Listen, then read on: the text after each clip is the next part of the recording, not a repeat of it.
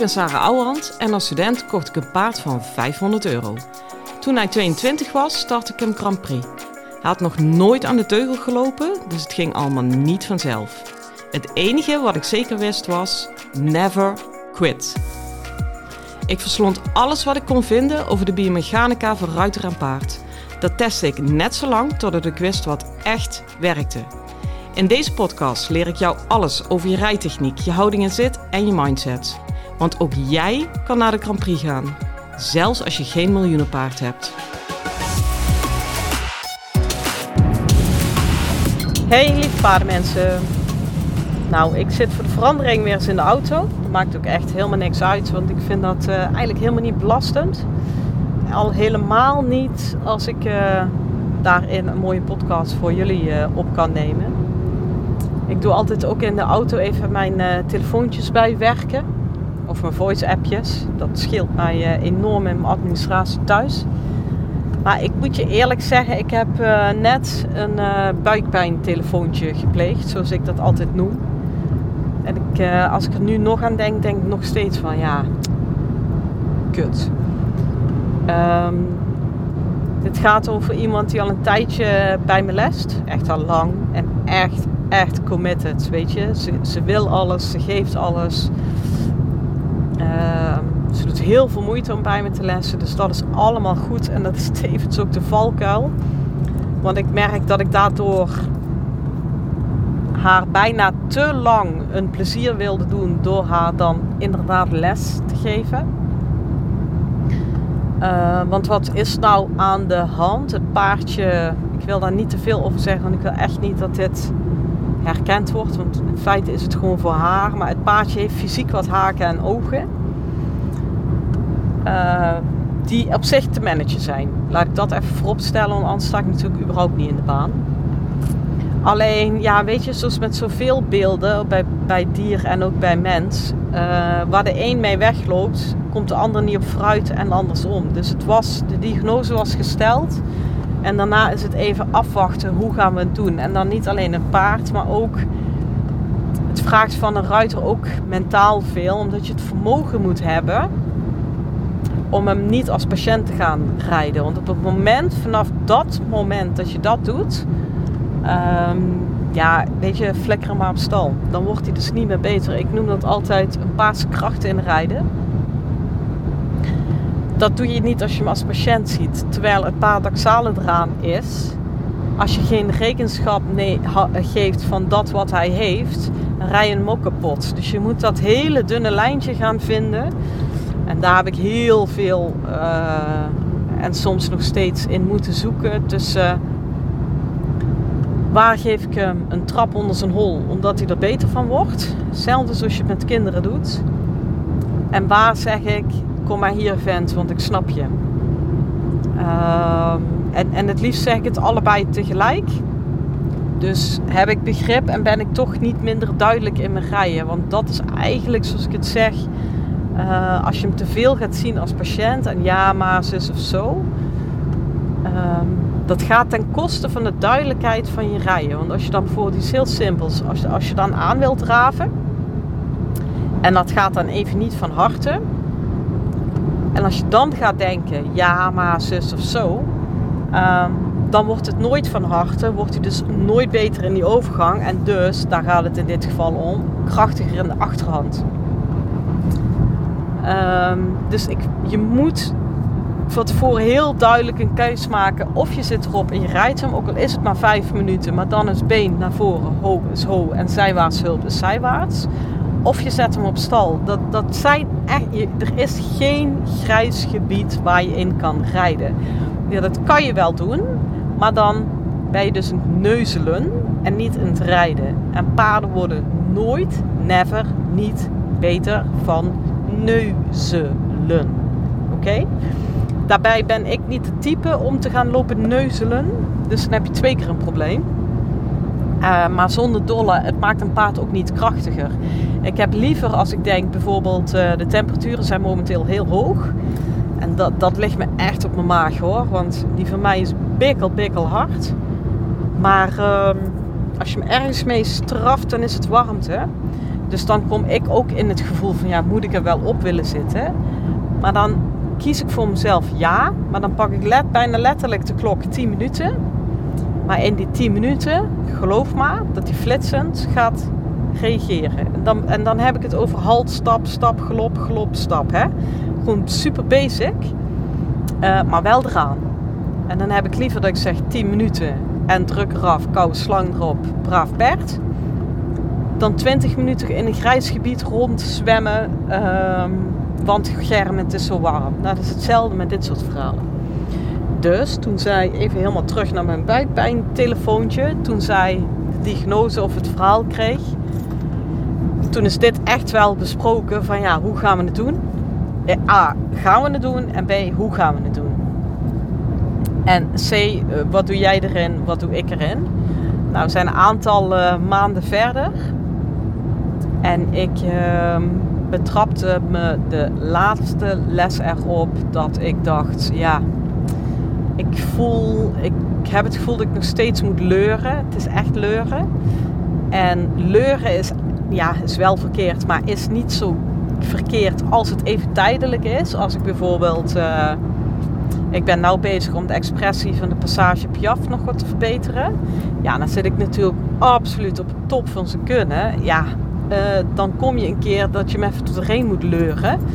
Uh, kort en krachtig natuurlijk. Ik bedoelde eigenlijk mee, natuurlijk zoekt u dan even wat meer steun op mijn been of mijn hand. Of, en dat voelt even sjouwerig en duwerig. En dat is even. Eh, word er ook niet vrolijk van, maar ik weet, daarna is het leuren voorbij. Want dan wordt hij sterker en snapt hij beter.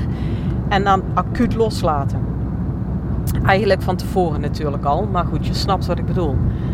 Uh, dus een stukje leuren vind ik niet erg. Dan heb je het weer, uh, wat ik uh, vorige podcast zei, van ja, je wil ook gewoon een keer beter worden. Maar ik bleef leuren.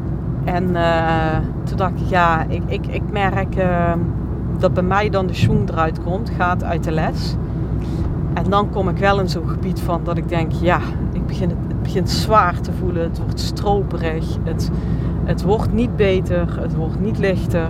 Ehm, en ik zeg niet dat ze niks bereikt hebben, want dat zou hun absoluut geen recht doen. En dan had ik ook iets verkeerd gedaan. Laat ik dat even voorop stellen. Uh, en er zijn echt nog wel uh, goede, betere momenten. Maar uh, de algemene lijn is gewoon wel, ja, weet je, eigenlijk is de vraag niet meer en hoe ging het vandaag, maar en moest je vandaag meer leuren of minder leuren? Ehm ja, dat, dat is natuurlijk een verkeerde vraag. Dus ik heb haar uh, gebeld en ik heb het aangegeven.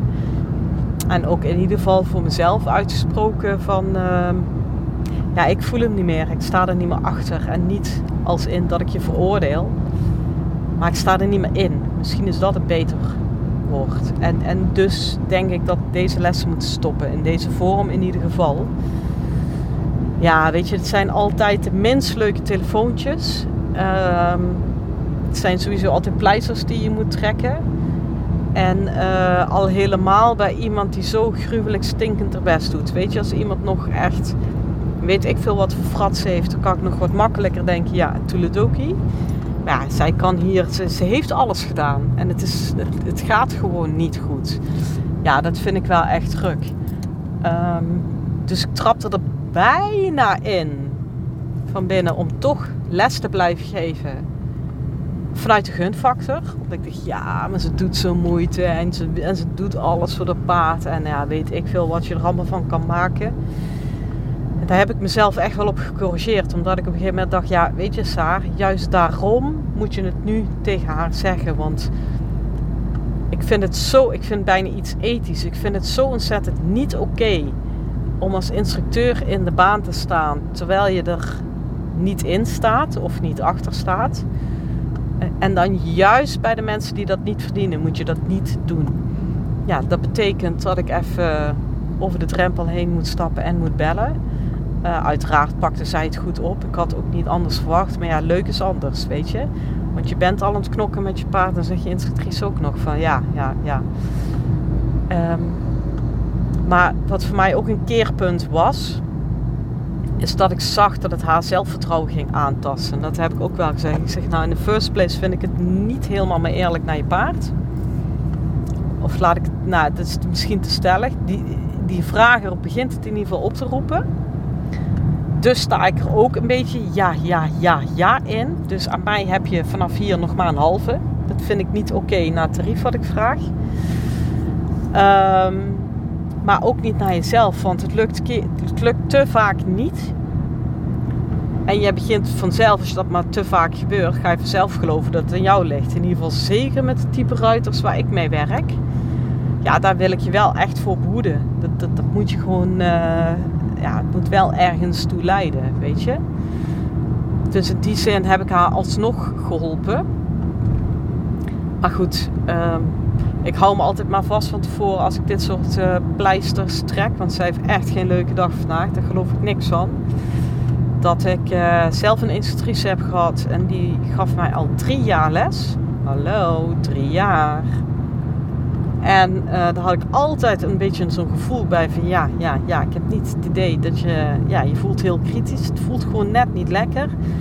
Ik pak hem even meteen op mijn konto. Ik had daar dus al veel eerder weg moeten gaan. Maar goed, toen was ik ook jonger en anders. En nou, maar goed, in ieder geval, dat is zeker mijn aandeel. Ja, doordat ze na drie jaar wel zo'n ongelooflijke lompe opmerking over mijn paard maakte. Het kwam erop neer, ik kijk liever niet naar hem. Echt dacht, ja, nou voel ik bij je, wat ik, of nou zeg je wat ik altijd bij je heb gevoeld. En uh, ik vind het nog niet eens erg dat ze het zegt, weet je. Want uh, smaak is niet over te twisten. En als je er niet graag naar kijkt, dan kijk je er niet graag naar. Dat vind ik echt, zeker nu, duizend procent oké. Ik kijk ook naar sommige dingen voorkeur wel niet. Ja, ik mag wel iets respectvoller. Maar goed, weet je, dat is het punt niet. Waar ik ontzettend over gevallen ben. En toen ben ik ook meteen bij de gekapt. Is dat ik dacht, ja, weet je, als je echt niet graag naar me kijkt, liever niet. What the fuck doe jij dan al drie jaar lang hier in de baan? Dat mag je me echt een keer uitleggen. En ja, ik ben toen te lang gebleven. Absoluut waar. Maar ik vind dat hier primair de verantwoordelijkheid voor ligt bij een instructeur.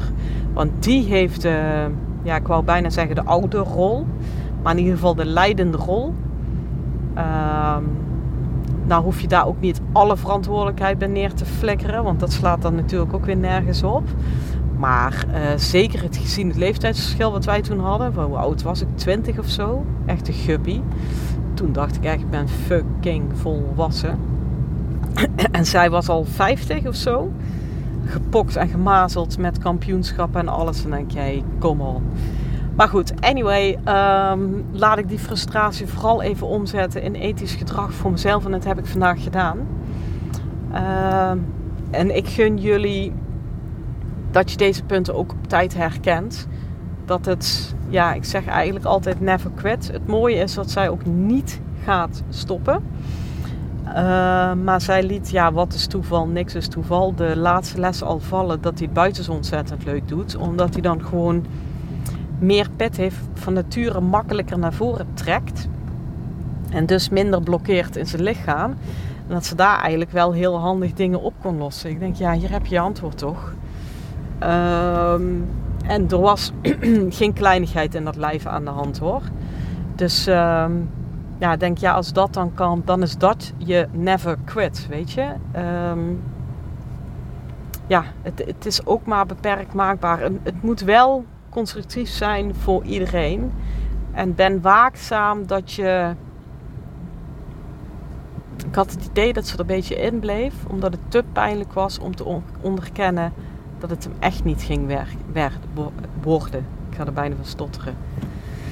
Ja, dat weet ik uit ervaring. Dat soort uh, onbewuste dingen, dat kunnen mensen jarenlang volhouden. En dan zie je stalgenoten en dan denk je, ah oh, mens ziet zelf niet, kap er een keer mee. Um, ja, dat komt gewoon door de angst om het los te moeten laten. Dus daar heb ik op zich wel heel veel uh, respect voor. Ik hoop oprecht, oprecht, oprecht dat ik haar een uh, duwtje in de goede richting heb kunnen geven. Ik denk het wel. Maar ja, er hoort wel bij dat ze vandaag gewoon echt een K-dag heeft. En ik denk morgen ook en overmorgen ook. Want ze moet haar paard loslaten in de vorm die zij voor ogen had toen ze hem kocht. En dan heb je weer een paar van die moralistische mensen die dan meteen roepen: nee, nee, want het gaat om het paard. En als je er niet meer op kan rijden, dan eh, mag je me absoluut niet wegdoen of weet ik veel wat. Denk ja, maar weet je, ik snap wel wat ze bedoelen. Maar je hebt ook gewoon dan, uh, ik zou bijna willen zeggen, rouwproces om je idee dat je met een paard had los te moeten laten. En ik ben nu zelf op een punt, er toevallig net een filmpje over opgenomen, dat ik in ieder geval ga hebben, hij gaat nog niet doen, maar het ga hebben over het pensioen van mijn paard. En jongens, ja, weet je, als iemand nou al dat droom heeft waargemaakt met Beestie, dan ben ik het wel. Ja, en ik heb het erover en ik schiet gewoon vol en ik moet al bijna janken. En dat is echt niet omdat Beestie weg is, die gaat ook nooit ergens naartoe. Maar dat is wel omdat ik dat stukje dressuur met hem los moet laten. Ongeacht of er een prachtige jonge Lusitano hengst klaar staat om met mij aan de slag te gaan. Ik moet toch, uh, ik zei ook eigenlijk van ja, de dressuur is onze taal, daarin ontmoeten wij elkaar. Zo voelt het ook echt met hem. Ja, en die ontmoeting moet ik los gaan laten. En dat, dat doet gewoon zeer. En dat betekent dus niet dat ik een paard wegflikker. En dat deed ik het wel. Dat is nog steeds mijn zaak. Ehm, ja, daar zit zij nou in. En ik, ik, ik heb met haar te doen. Ehm, ik ben blij dat ik krachtig genoeg ben om daarin wel en echt op tijd mijn verantwoordelijkheid uh, te nemen. Als je zelf les geeft, denk hier af en toe eens over na. Ik hoorde laatst op een stal ook van uh, iemand gaf iemand uh, les, een man. En toen zei ze, ja, ja, laten we hem even Henk noemen. Ja, Henk heeft er al lang opgegeven hoor. Die zegt echt van, komt nooit meer goed. Toen dacht ik, ja, maar Henk staat wel nog in de baan. Waar gaat het over? Weet je? Vind ik heel slecht van Henk. Dus, uh, nou ja, goed, weet je, dit punt is al drie keer gemaakt. Jongens, ik ga lekker afronden. Want ik ga, nou, wat is toeval, lekker naar mijn eigen paard toe die nog volledig staat te shinen. Want zelfs als ik er nu over heb, denk ik al van poe, poe, poe. Ik moet hem inderdaad een keer losgelaten. Ik ga er even uitstappen. Ik ga even mijn zinnen verzetten. En uh, uiteraard wens ik je ook nu een hele fijne dag. En veel plezier met je paard. Hoi! Lieve ruiters, dit was hem weer voor vandaag. Waardeer je mijn tips? Geef me sterren op Spotify en iTunes. Dat voelt voor mij als een dankjewel en geef je paard een knuffel van me.